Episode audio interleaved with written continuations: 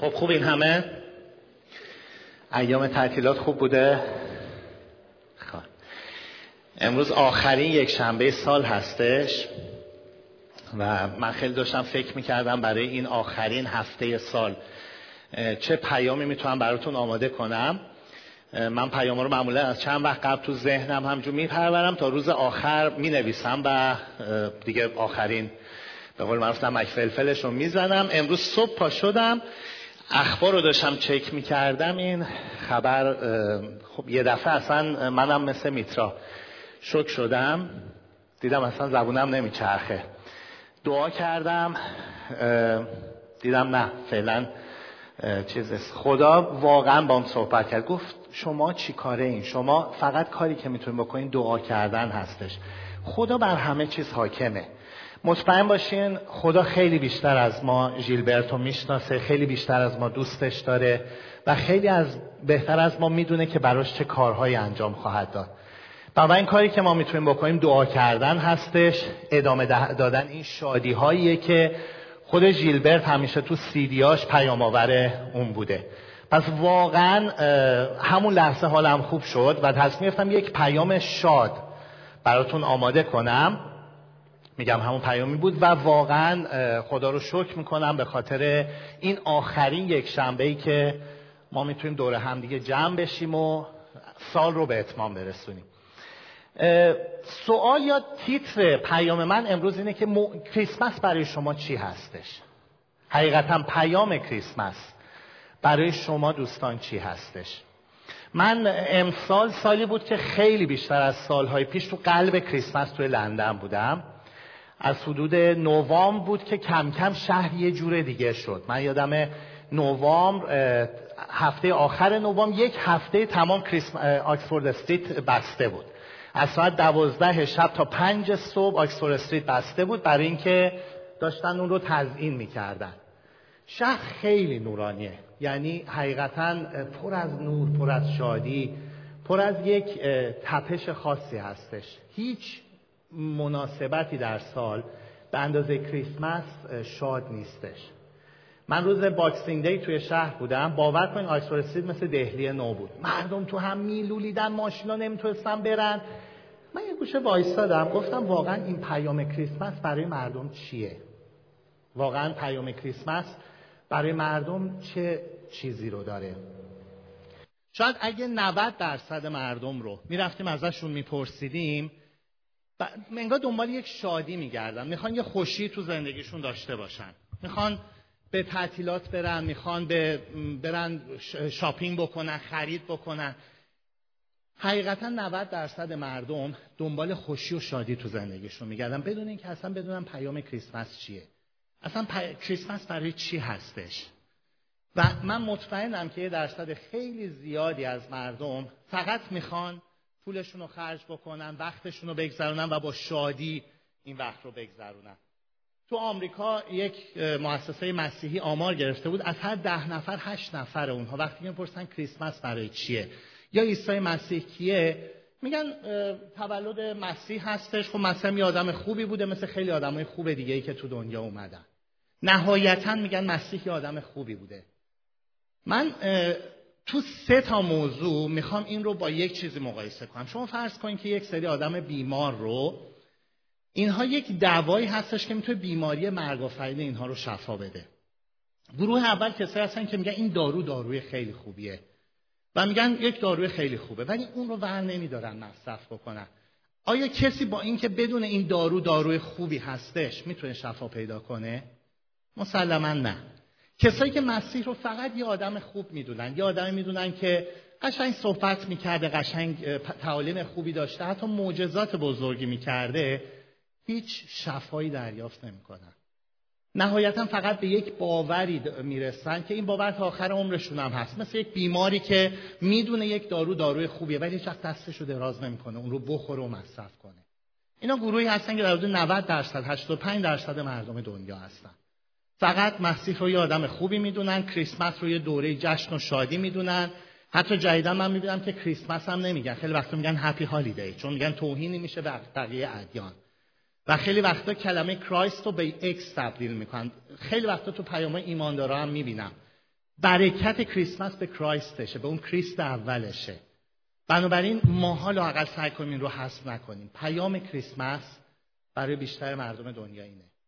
گروه دوم مردمی هستن که آدمای خیلی مؤمنی هستن خیلی معتقد هستن آدمای خیلی دینداری هستن.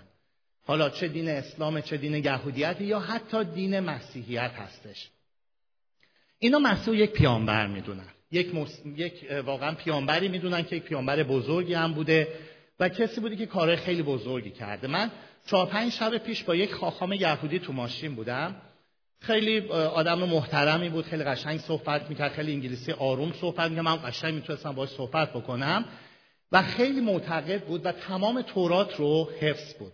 من با این همینجور گفتم من مسلمان بودم مسیحی شدم 15 سال پیش. بعد خیلی براش عجیب بود. گفت من ندیدم ایرانی که مسیحی بشه. گفتم به ما 400 نفر تو کلیسای ایرانی. بیا پس ببین چه پرستشی می‌کنیم خدا رو شکر می‌کنیم. اون از من پرسید که برای چی این کارو کردی؟ من اول ازش پرسیدم که شماها عیسی رو کی می‌دونین؟ چون مسیح رو عیسی می‌دونن. اون عیسی یک معلم خیلی خوبی بوده. کار خیلی بزرگی کرده. معلمی بوده مثل بقیه معلما.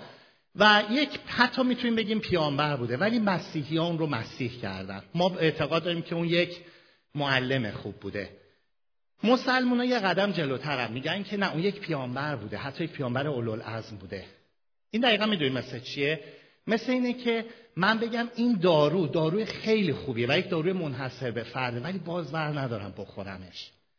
اتفاقا من پیامی که اگر کسی حالا تو جمع باشه می‌خوام به این فکر کنه اگر هنوز مسیحیت رو به عنوان راه زندگیش انتخاب نکرده می‌خوام بگم اگر شما به اسلام اعتقاد داری نباید عیسی مسیح رو یک پیامبر خوب بدونی. چرا؟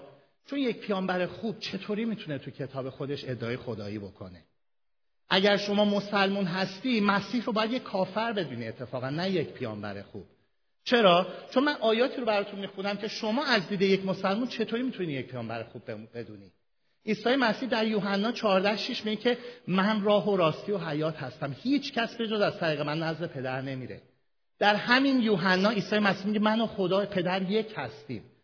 شما چجوری مسلمون هستی و عیسی مسیح رو یک پیامبر خوب می‌دونی؟ این یک تضاد داره. در زمان اتفاقا کسایی که دیندار هستن عیسی مسیح رو باید یک کافر بدونن نه یک پیامبر خوب. چرا؟ چون ادعاهایی که عیسی مسیح کرد توی قانون و توی شریعت به هیچ عنوان نمی گنجه چون مسیح ادعای خدایی کرد. تو کلام خودش بارها 15 یا 20 بار در انجیل یوحنا پولس در رسالات خودش میگه که اون همزاد با خدا بود خود ذات خدا بود. شریعت گیج میشه. اینجا هیچ جوابی نداره بده. پس عیسی مسیح پیامبر نبود از دید اسلام. چطور می‌تونی یک پیامبر ادعای خدایی بکنه و باز بگن چهارم پیامبر اولوالعزمه؟ و من بهش همینو گفتم. گفتم شما اگر یک یهودی هستی چطور می‌تونی این ادعاها رو چیز بکنی؟ گفت خب اینو ساختن. گفتم چطوری در عرض 20 سال یه عده یهودی از همکیشای خودت چه اتفاقی افتاد که اومدن این داستانا رو ساختن؟ چطور ممکن کسایی که زیر ظلم و جفای مذهبیونی مثل تو بودن که مسیح رو به صلیب کشین چطور تو این داستانا رو بسازن؟ و جوابی ندارم بدم. واقعا کسایی که در شریعت و دین هستن این ایام رو ممکنه برای رفت آمد خودشون برای شادی های خودشون همگام با بقیه مردم جهان شادی بکنن. ولی حقیقتا روح اون رو درک نمی‌کنن چون در قالب دین و مذهب نمی گنجه مسیحیت. مسیحیت فرای این حرف. حتی اگر شما با دید مذهبی با اون نگاه بکنین به نوعی کفرآمیز هستش. پس به هیچ عنوان من با این حرف نمی‌تونم اشتراک داشته باشم که یک مسلمون مسیح رو یک پیامبر خوب بدونه. چون حرفایی که در کلامش میگه به هیچ عنوان با شریعت سازگاری نداره. بخش اصلی صحبت من راجع به خودمونه. یعنی ما مسیحی ها ما کسانی که این دارو رو برداشتیم چشیدیم. اول نگاش کردیدیم عجب داروی زیباییه. بعد رو بروشورش از طریق کلامش خوندیم دیدیم چقدر حرفای درستی می‌زنه چقدر چیزایی که میگه با بیماری من سازگاری داره. و در یک لحظه اون رو باز کردیم و نوشیدیم و زندگیمون عوض شد. واقعا زندگی ماها با این دارو عوض شد. ما اسم خودمون رو مسیحی ایماندار می‌ذاریم چون به وسیله ایمان و با خون عیسی مسیح شفا پیدا کردیم. پیام کریسمس برای ما چی هستش؟ خیلی وقتا حتی ما هم یادمون میره باور کنیم خیلی وقتا ما هم یادمون میره که پیام مسیح چیه. خدا رو شکر واسه کلیسا خدا رو شکر واسه رهبران خدا رو شکر واسه خادمین. با پیاماشون با سروداشون با جشنای کلیسایی به ما یادآوری می‌کنن با تئاترا با سرودا یادآوری می‌کنن. ولی بچه ها واقعا خیلی وقتا توی خودمون وقتی هستیم آیا می‌تونیم اون روح اصلی مسیحیت رو همیشه برای خودمون یادآوری کنیم؟ من از دید یک ایماندار. برای خودمون تولد عیسی مسیح یا کریسمس رو مجسم شدن خدایی می‌دونم که نسبت به طبیعت خودش بی تفاوت نبوده. پس کریسمس یعنی تجسم خدایی که نسبت به طبیعت خودش بی تفاوت نیست. ببینید مسیحیت تنها جاییه که خدا اهمیت واقعیش رو نسبت به طبیعتش نشون داده. خودش وارد اون شده. خودش وارد اون منجلاب شده دستش رو فقط دراز نکرده پیام نفرستاده کتاب نفرستاده. تمام وجودش رو اومده به این دنیا و اومده برای اینکه طبیعت خودش رو آسمونی بکنه. میگن آسمونی زمین زمینی شد تا بتونه زمینی رو به آسمون ببره. و واقعا مسیح برای این اومد. مثل کسی که اومده تک تک ما رو داره بلند می‌کنه و به حضور خدای پدر می‌بره.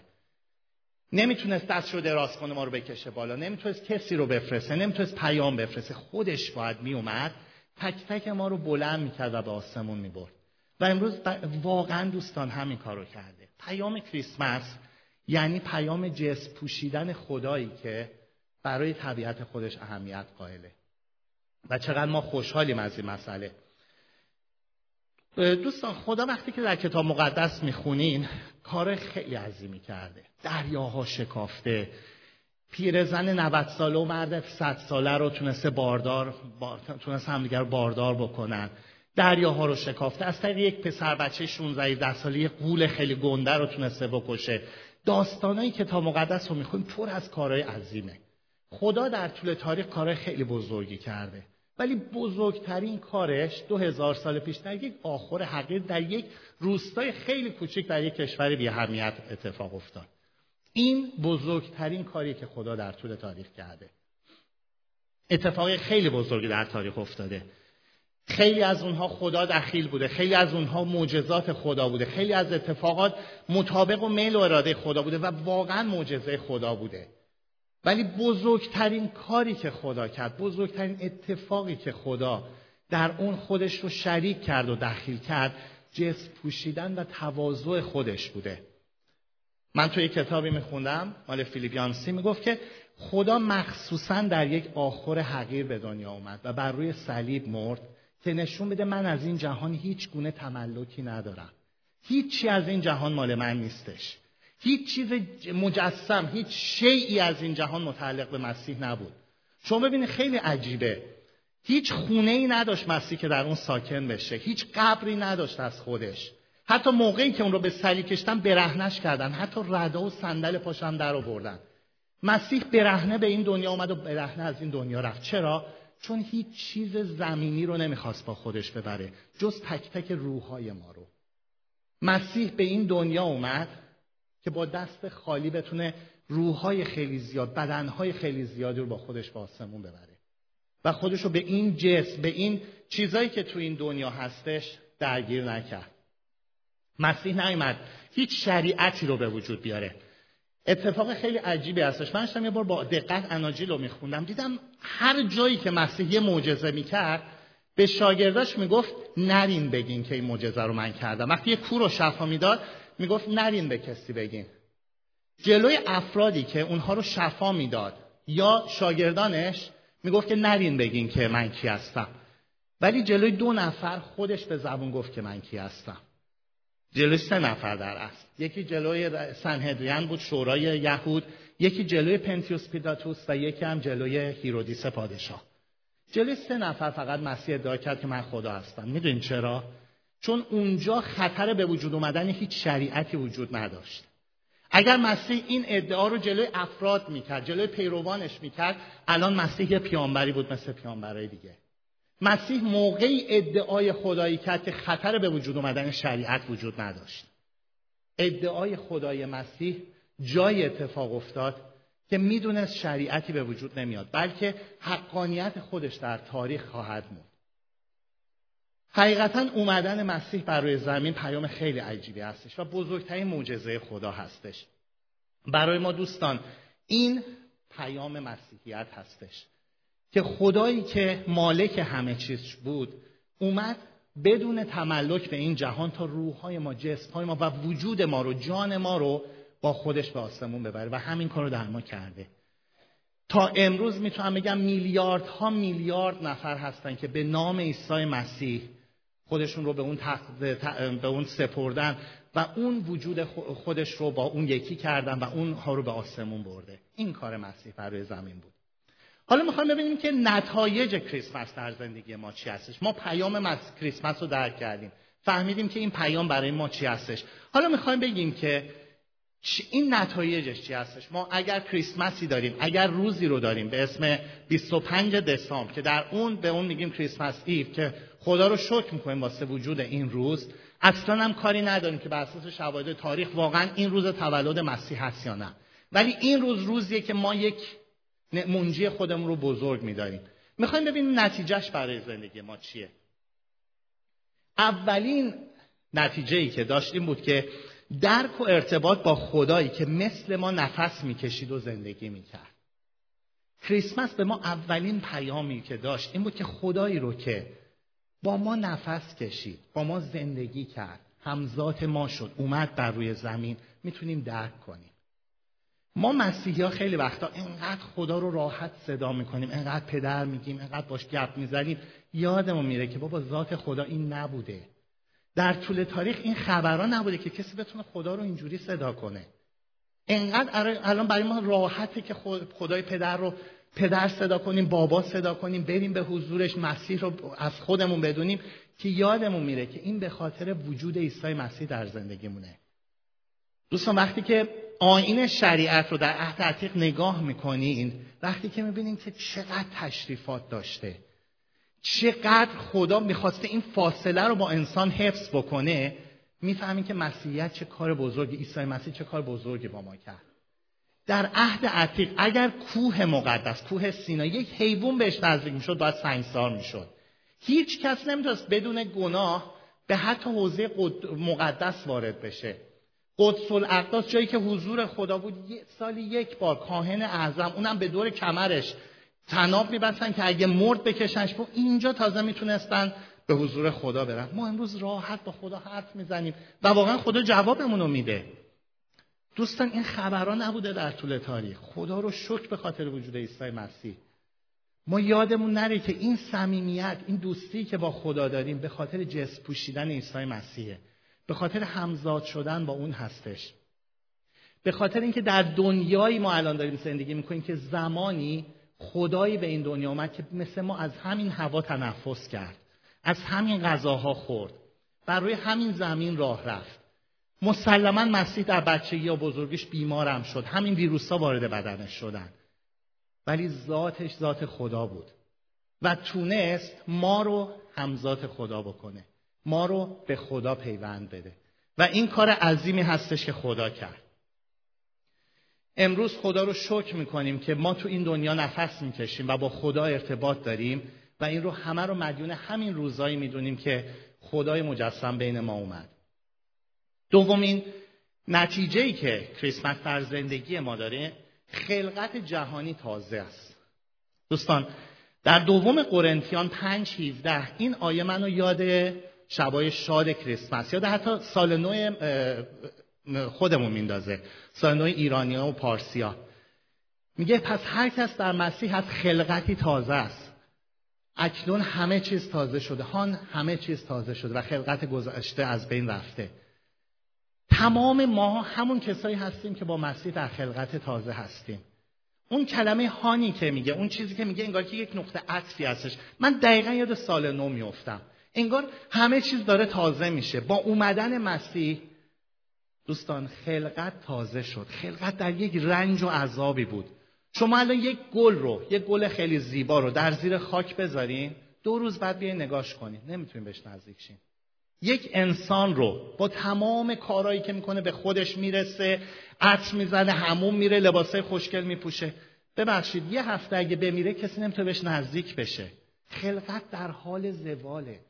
خلقت داره از بین میره. این خلقت داره مثل یک انسان نیمه جونی هست که داره جون می‌کنه. ولی با اومدن مسیح در گوشه از این خلقت سقوط کرده یک خلقت دیگه ای به وجود اومد که در ما وجود الان در شما هستش. شما تک تک اون جهانی هستین که خدا از طریق اون خلقت تازهش رو به وجود آورده. و کار خودش رو داره انجام میده. امروزه در جهان دو تا نیرو با قدرت دارن کارشون رو انجام میدن. یکی نیروی شر هستش نیروی تاریکی هست که تو دنیا دارین می‌بینید یکی اون نیروی شادی بخش روح القدس هست که در شما ساکنه. در کلیسای خودش ساکنه. خدا این خلقت جهان رو که عنوان یک نوبر در جهان داره میدرخشه با اومدنش روی زمین به وجود آورد و تأسیس کرد و با بازگشت ثانویش کامل می‌کنه. پس شما دوستان اون خلقت تازه‌ای هستین که خدا وعده اون رو داده و داره به وجود میاره. میگم وقتی که لحظه سال نو میشه می‌دونید که سال نو ایرانی دقیق ترین تقویم تاریخه. حتی با احتساب ثانیه لحظه سال نو رو میگن من یادم همیشه ما یه لباس نو لاقل تنمون بود. ولی با لباس نو میومدیم به سر هفسین میشستیم منتظر سال تحویل بودیم. انگار سال که تحویل می‌شد همه چیز بوی دیگه ای داشت انگار همه چیز شادی دیگه ای داشت. اومدن مسیح این شادی و قشنگی رو به خلقت داد. خلقتی داشت جون میکن مثل یک پیرزن یا پیرمردی که نفذهای آخرش رو داره می‌کشه. و با اومدن مسیح یک نوزاد متولد شد که در ما جریان داره در وجود ما هستش و در وجود ما سکونت داره. پس این خلقت تازه هست.